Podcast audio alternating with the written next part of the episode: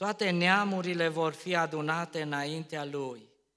El îi va despărți pe unii de alții, cum desparte păstorul oile de capre, și va pune oile la dreapta, iar caprele la stânga lui. Atunci împăratul va zice celor de la dreapta lui: veniți, binecuvântații tatălui meu, de moșteniți împărăția care v-a fost pregătită de la întemeierea lumii, căci am fost flămând și mi-ați dat să mănânc, mi-a fost sete și mi-ați dat de băut, am fost străin și m-ați primit, am fost gol și m-ați îmbrăcat, am fost bolnav și ați venit să mă vedeți, am fost în temniță și ați venit pe la mine. Atunci cei neprioniți îi vor răspunde: Doamne, când te-am văzut noi flămând și ți-am dat să mănânci, sau fiindu-ți sete și ți-am dat de-ai băut? Când te-am văzut noi străini și te-am primit, sau gol și te-am îmbrăcat? Când te-am văzut noi bolnav sau în temniță și am venit pe la tine? Drept răspuns, împăratul le va zice: adevărat vă spun că ori de câte ori ați făcut aceste lucruri unuia din acești foarte neînsemnați frați ai mei, mie mi le-ați făcut. Apoi va zice celor de la stânga lui: duceți-vă de la mine, blestemaților, în focul cel veșnic, care a fost pregătit diavolului și îngerilor lui, căci am fost flămând și nu mi-ați dat să mănânc, mi-a fost sete și nu mi-ați dat să beau, am fost străin și nu m-ați primit, am fost gol și nu m-ați îmbrăcat, am fost bolnav și în temniță și n-ați venit pe la mine. Atunci îi vor răspunde și ei: Doamne, când te-am văzut noi flămând, sau fiindu-ți sete, sau străin, sau gol, sau bolnav, sau în temniță și nu ți-am slujit? Și el, drept răspuns, le va zice: adevărat vă spun că ori de câte ori n-ați făcut aceste lucruri unuia dintre acești foarte neînsemnați frații ai mei, mie nu mi le-ați făcut. Și aceștia vor merge în pedeapsa veșnică, iar cei neprioniți vor merge în viață veșnică. Amin. N-am vorbit niciodată despre judecata finală a lui Dumnezeu. Și totuși este o realitate. Domnul Iisus a vorbit despre ea și ne-a lăsat scris în Biblie despre ea, despre judecata finală. Și asta nu ca să ne terorizeze, să ne fie frică, ci să ne învețe cum să trăim, ca finalul să fie unul frumos și glorios în prezența lui Dumnezeu. Dumnezeu a lucrat după un plan. Am auzit, a fost planul de răscumpărare pe care l-a făcut Dumnezeu. Dumnezeu a făcut un plan încă înainte de a fi noi, încă înainte de a fi Adam și Eva. Dumnezeu știa ce va ajunge să facă Adam și Eva, încotro se îndreaptă oamenii. Știa Dumnezeu toate aceste lucruri. Dar ce a făcut Dumnezeu ca totuși să îndrepte pornirile oamenilor, să iasă înaintea lor și să-i oprească din drumul pe care ei se îndreaptă cu pași repezi spre pierzare? Că ultimul verset pe care l-am citit vorbește despre viață veșnică și despre pedeapsă veșnică, bucurie veșnică, suferință veșnică. Dumnezeu a lucrat după un plan. În planul acesta a cuprins Dumnezeu desfășurarea tuturor evenimentelor de la început până la sfârșit. Biblia e cartea pe care ne-a lăsat-o Dumnezeu. E planul lui Dumnezeu scris în ea. Dumnezeu n-a ținut ascuns lucrul acesta, ci ni l-a descoperit. Și asta e un har din partea lui Dumnezeu, să cunoaștem și noi planul lui Dumnezeu. Nu e așa că de multe ori am dorit să cunoaștem viitorul, să cunoaștem care-i finalul. Mă duc la operație și parcă aș vrea să știu care-i finalul, reușește sau nu reușește. Și n-avem de unde să știm. Dar Dumnezeu, când e vorba de viața noastră veșnică, n-a ținut ascuns lucrul acesta și ni l-a descoperit. Biblia. Și mă uit la Dumnezeu, primul lucru pe care îl face Dumnezeu, după ce a făcut planul Său, ne înștiințează pe noi oamenii. Spuneam, Iisus nu vrea să ne surprindă cu planul Său. Știți cum e poliția cu radarul astăzi? Se urcă într-o mașină, se pune undeva în spate să nu-l vezi și nu-ți dai seama, calci, mergi și la un moment dat a venit. Ce face poliția? Vrea să te înștiințeze, mergi mai încet? Sau vrea să te surprindă? Ai călcat legea și trebuie să fii pedepsit. Dumnezeu nu face așa ceva. Dumnezeu nu vrea să ne surprindă. Dumnezeu ne înștiințează despre planul pe care l-a făcut. Apoi, nu numai că ne înștiințează, știți ce ne mai face Dumnezeu? Ne și atenționează. Ne atenționează și spune, nu-i de joacă cu Dumnezeu. Atenție, nu te juca cu bunătatea lui Dumnezeu. Atenție, nu-i de jucat cu veșnicia ta. O singură viață ai, nu te juca cu viața. Și găsim așa multe versete în care Dumnezeu vrea să ne atenționeze cu privire la planul Său, la cuvântul Său, care se împlinește. Evrei, capitolul 4, versetul 1 spune, să luăm dar bine seama că atâta vreme cât rămâne în picioare făgăduința intrării în odihna Lui, nici unul din voi să nu se pomenească venit prea târziu. Ne atenționează cuvântul lui Dumnezeu. Atenție să nu vii prea târziu. Cuvântul lui Dumnezeu ne atenționează și de atâtea ori găsim scris în Biblie expresia aceasta, băgați de seamă să nu vă înșele cineva. Cuvântul lui Dumnezeu ne înștiințează despre planul Său și a făcut-o chiar când Iisus Hristos a venit pe acest pământ, dar a surprins pe mulți. Și ne spune Biblia, Domnul ne spune că El va veni într-o zi din nou să-și răpească biserica și Biblia ne spune că mulți vor fi surprinși de venirea Domnului Iisus și mulți vor rămâne aici. Și mulți vor fi surprinși la judecată, însă Dumnezeu ne înștiințează, ne atenționează, dar știți ce mai face Dumnezeu? Ne dă și soluții pentru schimbare, pentru redresare, pentru a face ceea ce vrea Dumnezeu. Ne dă soluții, nu numai că ne arată și spune descurcă-te, ci în cuvântul lui Dumnezeu găsim și soluții pentru schimbarea noastră, pentru a ști cum să trăim ca să nu fim surprinși. Asta înseamnă a îndrepta unele lucruri din viață pentru a ne pune într-o stare plăcută înaintea lui Dumnezeu. Cât de minunat e Dumnezeu, are un plan. Nu îl ține de ascuns, ci spune că a binevoit să ne descopere taina voii Sale. Dumnezeu a descoperit viitorul, ne este descoperit în Biblie și a fost tot ce a spus Domnul, poate cu sute de ani înainte, cu mii de ani înainte s-a împlinit.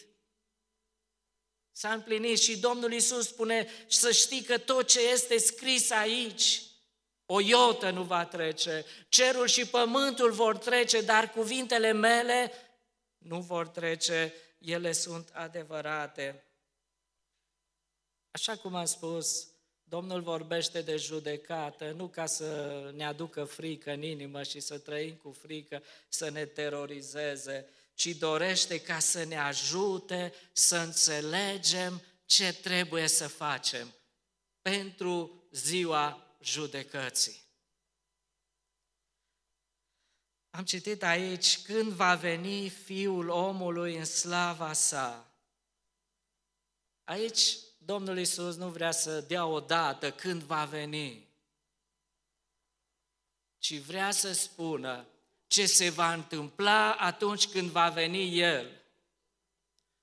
Vremurile și soroacele, spunea, sunt ascunse, sunt pentru Dumnezeu, dar lucrurile acestea ne-au fost descoperite nu când e important, ce e important, ce se va întâmpla când va fi judecata aceasta finală. Textul acesta ne spune despre judecata lui Dumnezeu că este o certitudine, e ceva sigur. Nu e o variantă a lui Dumnezeu, nu e o posibilitate a lui Dumnezeu de a acționa în felul acesta, ci este o certitudine. Judecata este o certitudine. Apoi despre judecata aceasta care va fi la final, ne spune Roman, capitolul 2, versetul 2, știm în adevăr că judecata lui Dumnezeu împotriva celor ce săvârșesc astfel de lucruri este potrivită cu adevărul. Dacă pe acest pământ sunt judecăți și le poți măslui și le poți cumpăra și le poți schimba, la judecata finală nu se poate schimba nimic. E o judecată potrivită cu adevărul. Apoi despre judecata aceasta ne spune Eclesiastul, capitolul 12, versetul 14, căci Dumnezeu va aduce orice faptă la judecată și judecata aceasta se va face cu privire la tot ce este ascuns, fie bine, fie rău.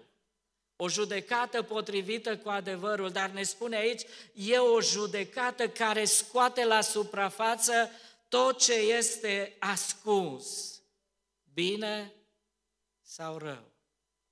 Acum haideți să fim sinceri. Am căutat noi vreodată să acoperim păcatele, să nu știe nimeni de ele? Ne-am uitat în dreapta, în stânga, să vedem dacă nu ne vede cineva, dacă nu ne aude cineva, și am uitat să ne uităm în sus. Biblia ne spune că tot ce ai fost, ce ai făcut în ascuns, va fi descoperit odată. Putem ascunde lucruri de oameni, de șefi, putem ascunde de cei dragi, dar nu putem ascunde de Dumnezeu. Tot ce ai făcut în ascuns, spune Domnul Iisus, va fi vestit odată, propovăduit. De unde? De pe acoperișul casei. Tot ce am făcut în ascuns va fi scos la iveală. Spune că în ziua judecății se vor deschide niște cărți. Și Dumnezeu a scris ceva în cărțile acestea. Și după ceea ce a scris Dumnezeu în cartea aceasta, fiecare va primi pedeapsa sau răsplata. Nu e așa că nu suntem conștienți că în fiecare zi Dumnezeu scrie ceva în cartea veșnică? Nu e așa că nu suntem conștienți și suntem cu nebăgare de seamă? Nu ne interesează, dar cineva scrie. Dumnezeu va aduce orice faptă la judecată, fie bună, fie rea. Apoi în Roman, capitolul 14, versetul 12, așa că fiecare din noi are să dea socoteală despre sine însuși înaintea Domnului. Este o judecată personală. Este o judecată personală. Fiecare va fi judecat, nu la grămadă, ci fiecare va fi judecat. Am auzit oameni spunând, când le-am spus să se împace cu Dumnezeu și foloseau scuza aceasta și le spuneam, uite, este un rai, există un iad, ce faci? Și știi ce scuze foloseau oamenii? Unde vor merge toți, vor merge și eu. Ce vor face toți, asta voi face și eu, o scuză. Dragii mei, înaintea lui Dumnezeu nu merge cu general, ci merge personal. E ceva personal. Fiecare va sta înaintea lui Dumnezeu. Și spune Biblia că toți îl vor vedea, chiar și cei ce l-au răstignit. Te îngrozește astăzi să stai în fața unui judecător, chiar dacă ai dreptate. Dar nu te îngrozești că vine ziua aceea când stai înaintea dreptului judecător, care știe viața, care știe, cunoaște, ba mai mult spune că va trebui să dai socoteală de orice cuvânt nefolositor pe care l-am spus. E o judecată. Ne îngrozește lucrul acesta.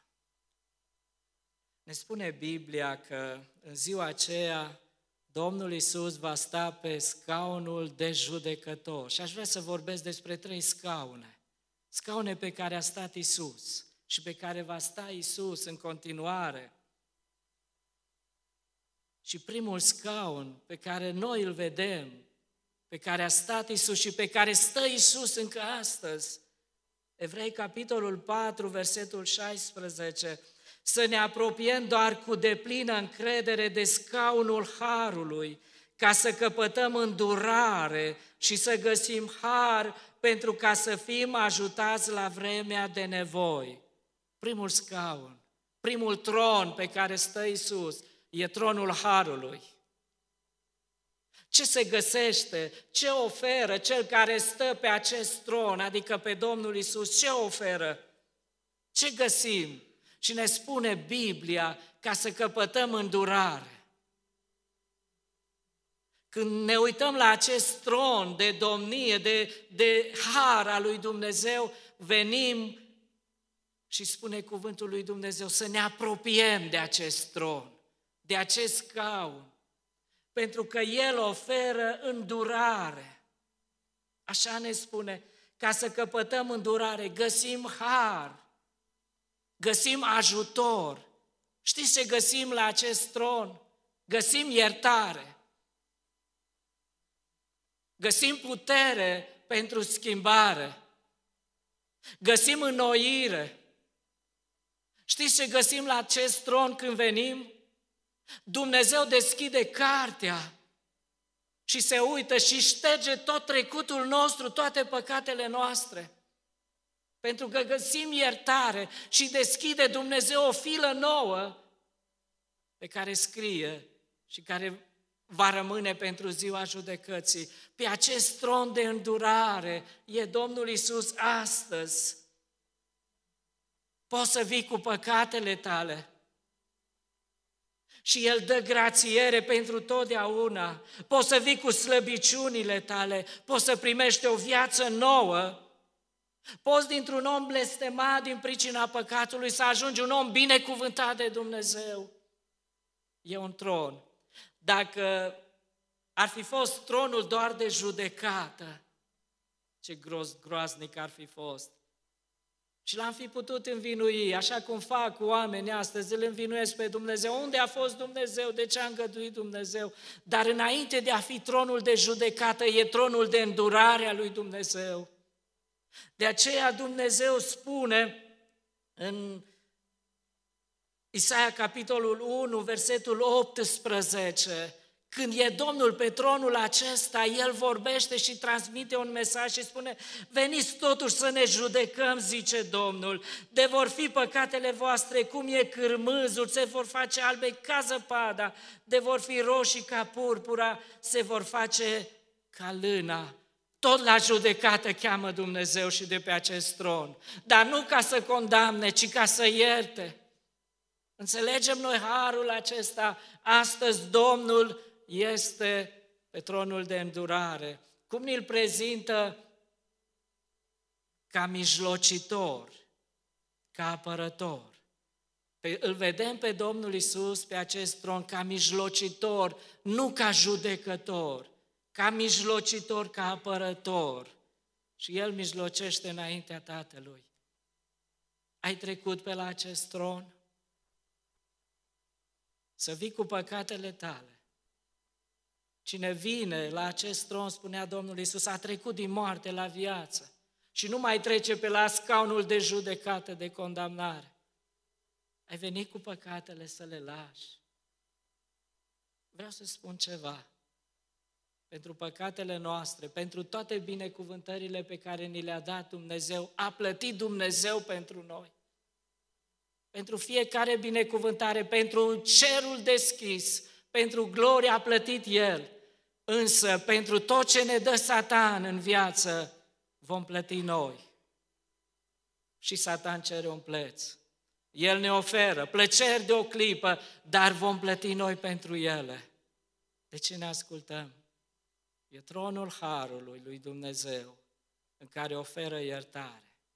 De aceea cuvântul lui Dumnezeu spune să nu venim niciodată prea târziu. Al doilea scaun.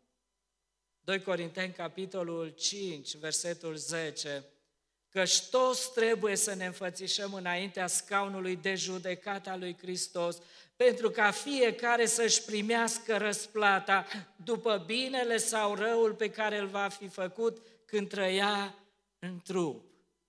Scaunul de îndurare, de iertare. Și al doilea tron, tronul de judecată. Și Apocalipsa ne vorbește mult despre acest scaun, despre acest tron pe care stă Domnul să judece odată. Și Biblia spune că toți trebuie să ne înfățișăm înaintea scaunului de judecată. Haideți să facem un pic comparație cu primul tron, cu primul scaun, scaunul de îndurare. Ce am spus că am găsit acolo la scaunul de îndurare? Iertare, bunătate, putere, viață nouă.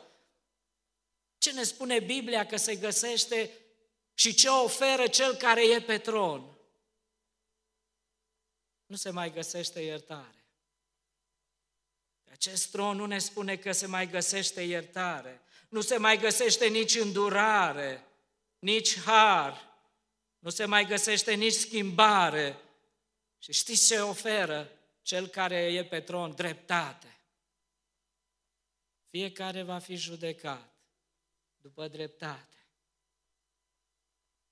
Răsplată sau pedeapsă?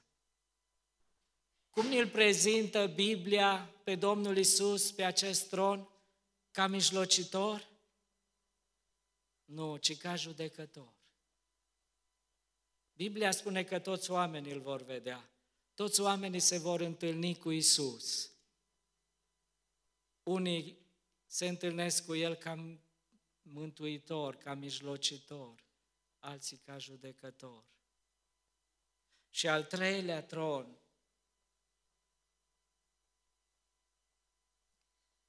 scaunul de domnie. Dar mai spun ceva. Atunci când va fi judecata finală, nu Dumnezeu scrie sfârșitul nostru. Repet, la judecata finală, nu Dumnezeu scrie sfârșitul nostru, ci noi îl scriem acum în viața aceasta. Noi scriem sfârșitul nostru, Dumnezeu nu mai ni-l spune, ni-l prezintă și îl acceptă. Dumnezeu respectă alegerea noastră. Așadar, nu vom ajunge să fim condamnați pentru că Dumnezeu ne-a scris destinul acesta, ci a fost alegerea noastră atât timp cât am trăit pe acest pământ. Și Dumnezeu confirmă ziua aceea alegerea noastră pentru păcat, pentru judecată. Ce oameni neînțelepți am fi dacă am rămâne cu păcatele noastre când ni se oferă posibilitatea iertării. Al treilea scaun, Apocalipsa, capitolul 7, versetul 17. căci mielul care stă în mijlocul scaunul de domnie va fi păstorul lor, îl va duce la izvoarele apelor vieții și Dumnezeu va șterge orice lacrimă din ochii lor, scaunul de domnie. Acum nu mai e mijlocire, nu mai e păcat, nu mai e har, acum nu mai e judecător, ci acum e un scaun de domnie. Și Apocalipsa, capitolul 21, versetul 5, spune: Cel ce ședea pe scaunul de domnie a zis, iată, eu fac toate lucrurile noi, și a adăugat, scrie, fiindcă aceste cuvinte sunt vrednice de crezut și adevărate. Apocalipsa, capitolul 22, versetul 3, spune: Nu va mai fi nimic vrednic de blestem acolo, scaunul de domnie al lui Dumnezeu și al mielului vor fi în ea, robii lui îl vor sluji. Ce va fi înaintea scaunului de domnie? Nu va mai fi lucrurile vechi, spune că toate cele vechi s-au dus. Nu mai e blestem, nu mai e păcat, spune, nu mai e durere, ci o bucurie veșnică. E tronul de domnie. Dumnezeu va domni, va stăpâni împreună cu biserica sa în glorie. Vor fi răscumpărații lui înaintea tronului. Cei care l-au iubit, cei care au trecut pe la scaunul de îndurare a lui Dumnezeu, vor ajunge să stea înaintea scaunului de domnie a lui Hristos într-o zi. Ei vor fi răscumpărați, va fi bucurie, vor fi lucruri noi. Și știți ce va mai fi? Viață veșnică. Va fi o domnie veșnică. Ce stare are Domnul Iisus? Am văzut că a fost mijlocitor, am văzut că a fost judecător și ultima, El este împărat. Împărat care va domni pentru totdeauna. 3 scaune, unde ne aflăm? Noi nu ne putem împotrivi drumului pe care îl parcurgem. N-aș vrea să îmbătrânesc, dar parcă cineva ține cont de ce vreau eu, nu? Mă duc înainte. Nu vreau să ajung înaintea judecătorului, dar parcă cineva ține cont de mine. Asta e drumul. Vreau să spun în câteva minute, cât a mai rămas, ceva din sala aceea de judecată. Ce se va întâmpla atunci când oamenii vor sta în sala de judecată a lui Dumnezeu? Ne spune Biblia și ne vorbește că, spuneam că judecata e dreaptă, e adevărată, scoate la suprafață tot ce este ascuns. Dar știți ce vedem noi în ziua judecății? Îl vedem pe judecător, vedem pe oameni. Dar spune Biblia că în ziua aceea vor fi martori pe care ia Domnul în ziua judecății. Vă aduceți aminte de versete? Martori pe care ia Domnul în ziua aceea pentru judecata. În Maleai, capitolul 2, versetul 14, într-un alt context, Domnul spune, Maleai, capitolul 2, versetul 14, eu am fost martor între tine și bărbatul și soția ta. Eu am fost, pentru că Domnul a fost martor între tine și nevasta din tinerețea ta. Cine poate să spună ceva înaintea dreptului judecător când știi că Domnul a văzut tot? El a fost martor la viața pe care ai trăit-o. El a văzut tot, știe tot, ochii lui care sunt ca para focului vede tot. Cine poate să se dezvinovățească înaintea celui care este martorul adevărat și credincios al lui Dumnezeu? El e martor. Chiar în textul acesta pe care l-am citit, Domnul Iisus se pare că știa tot ce au făcut oamenii. Și Ba chiar mai mult decât știau oamenii. Oamenii nu realizau. Când Domnul Iisus le-a spus, am fost flămând, am fost bolnav, m-a săturat, m-ați îmbrăcat. Și oamenii ăștia se întreabă și spune, da când? Că noi am uitat, noi nu mai știm. Dar Domnul Iisus spune, eu am fost martor, eu am văzut. Eu am văzut tot. Când ai făcut, când te-ai dus la spital, când ai dat din banii tăi și ai ajutat, mi le-ai făcut mie. De ce am fost interesat să cunosc toate? Pentru că ceea ce ai făcut pentru mine. Domnul știe tot, la fel știe și cei care n-au făcut lucrul acesta. Domnul e martor în ziua aceea. De aceea nimeni nu se va putea dezvinovăți. Apoi, în Deuteronom, capitolul 30, versetul 19, Dumnezeu spune, iau azi cerul și pământul martori împotriva voastră, că ți-am pus înainte viața și moartea, binecuvântarea și blestemul. Alege viața ca să trăiești tu și sămânța ta. Cine vor mai fi martori? Ne spune Biblia, cerul și pământul vor fi martori. Ce înseamnă asta? Domnul ne va arăta atunci locuri pe unde am trecut în lumea aceasta, prin care Dumnezeu ne-a vorbit. Și locurile acelea vor fi martori într-o zi, în ziua judecății. Am auzit de Dumnezeu, am auzit de iertare, am auzit de viața veșnică. Și locul acela poate fi o mărturie pentru tine în ziua judecății. Prin câte locuri n-am trecut noi în viață și am auzit cuvântul lui Dumnezeu? Poate sala aceasta va fi în ziua judecății pentru mulți martori. Pentru că ai fost de atâtea ori aici și ai auzit cuvântul lui Dumnezeu și te-a mustrat și te-a chemat să te întorci la El și l-ai refuzat.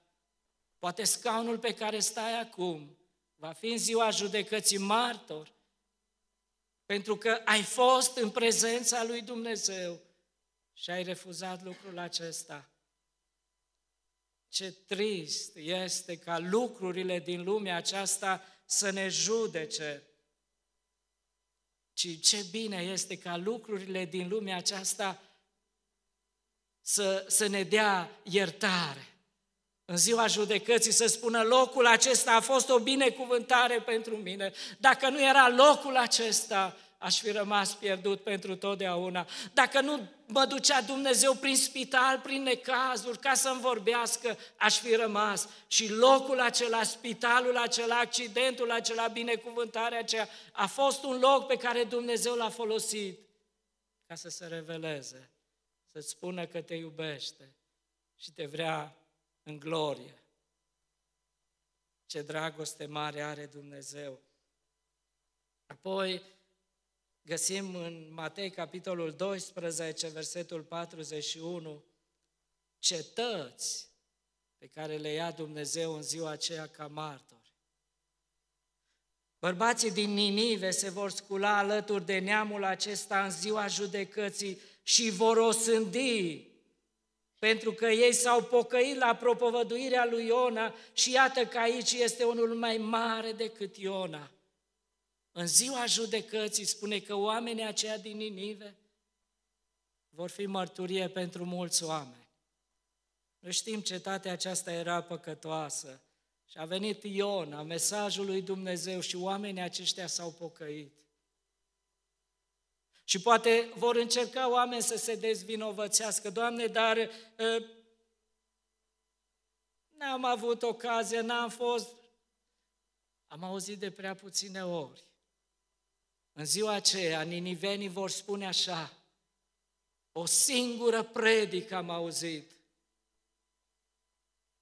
O singură predică. O singură dată ne-a vorbit Dumnezeu. Un singur om ne-a trimis și omul acela nu ne iubea și omul acela ar fi vrut să pierim toți și totuși am trecut peste toate acestea și am ascultat de cuvântul lui Dumnezeu și ne-am pocăit. Te-ai întrebat vreodată de câte ori ai auzit cuvântul lui Dumnezeu? Nu le mai știm numărul. Te-ai întrebat vreodată pe câți oameni a folosit Dumnezeu ca să-ți vorbească, să te cheme, să te împaci cu El? Nu mai știm numărul. Și oamenii aceia în ziua judecății, poi, tot Matei, capitolul 12, versetul 42, spune că împărăteasa de la miazăzi se va scula alături de neamul acesta în ziua judecății și va osândi, pentru că ea a venit de la marginile pământului ca să audă înțelepciunea lui Solomon. Și iată că aici este unul mai mare decât Solomon, împărăteasa din Seba. A auzit despre înțelepciunea lui Solomon, de templu, au auzit de slujire, de tot ce se face acolo, că e un Dumnezeu mai diferit. Și femeia aceasta a lăsat împărăția și a mers să cunoască adevărul. A fost interesată. Și ea, spune, va fi martor în ziua judecății pentru mulți oameni dezinteresați. Și Biblia spune, și dacă femeia aceasta a făcut ca să vadă înțelepciunea lui Solomon, aici e vorba de cineva mai presus, de Iisus Hristos, Fiul lui Dumnezeu. Unde e interesul oamenilor astăzi pentru Dumnezeu? Nu mai e interes. Păi, să mă duc la biserică, să ascult cuvântul, să mă duc dincolo, nu mai e interes. De aceea Biblia se spune să căutăm pe Domnul. Femeia aceasta, împărăteasa aceasta, a făcut eforturi ca ea să cunoască adevărul.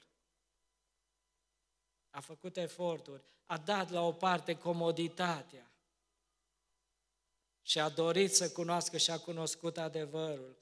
Apoi, Iacov, capitolul 5, versetele 2 și 3, bogățiile voastre au putrezit și ainele voastre sunt roase de moli, aurul și argintul vostru au ruginit și rugina lor va fi o dovadă împotriva voastră, că focul are să vă mănânce carnea, v-a strâns comori în zilele din urmă. Aurul, rugina aurului va fi un martor, o dovadă pentru ziua judecății. De câte ori nu ne îngrijorăm în viață?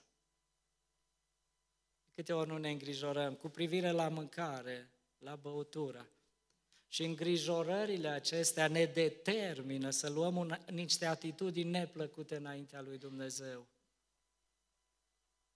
Să nu mai citim cuvântul, să investim mai mult, să ne temem, să încercăm alte modalități. Și dacă suntem sinceri cu noi, Dumnezeu în ziua aceea ne va arăta. Nu lipsurile au fost o problemă, ci îngrijorarea, inima ta, nemulțumirea din inima ta. Câtă mâncare n-ai aruncat,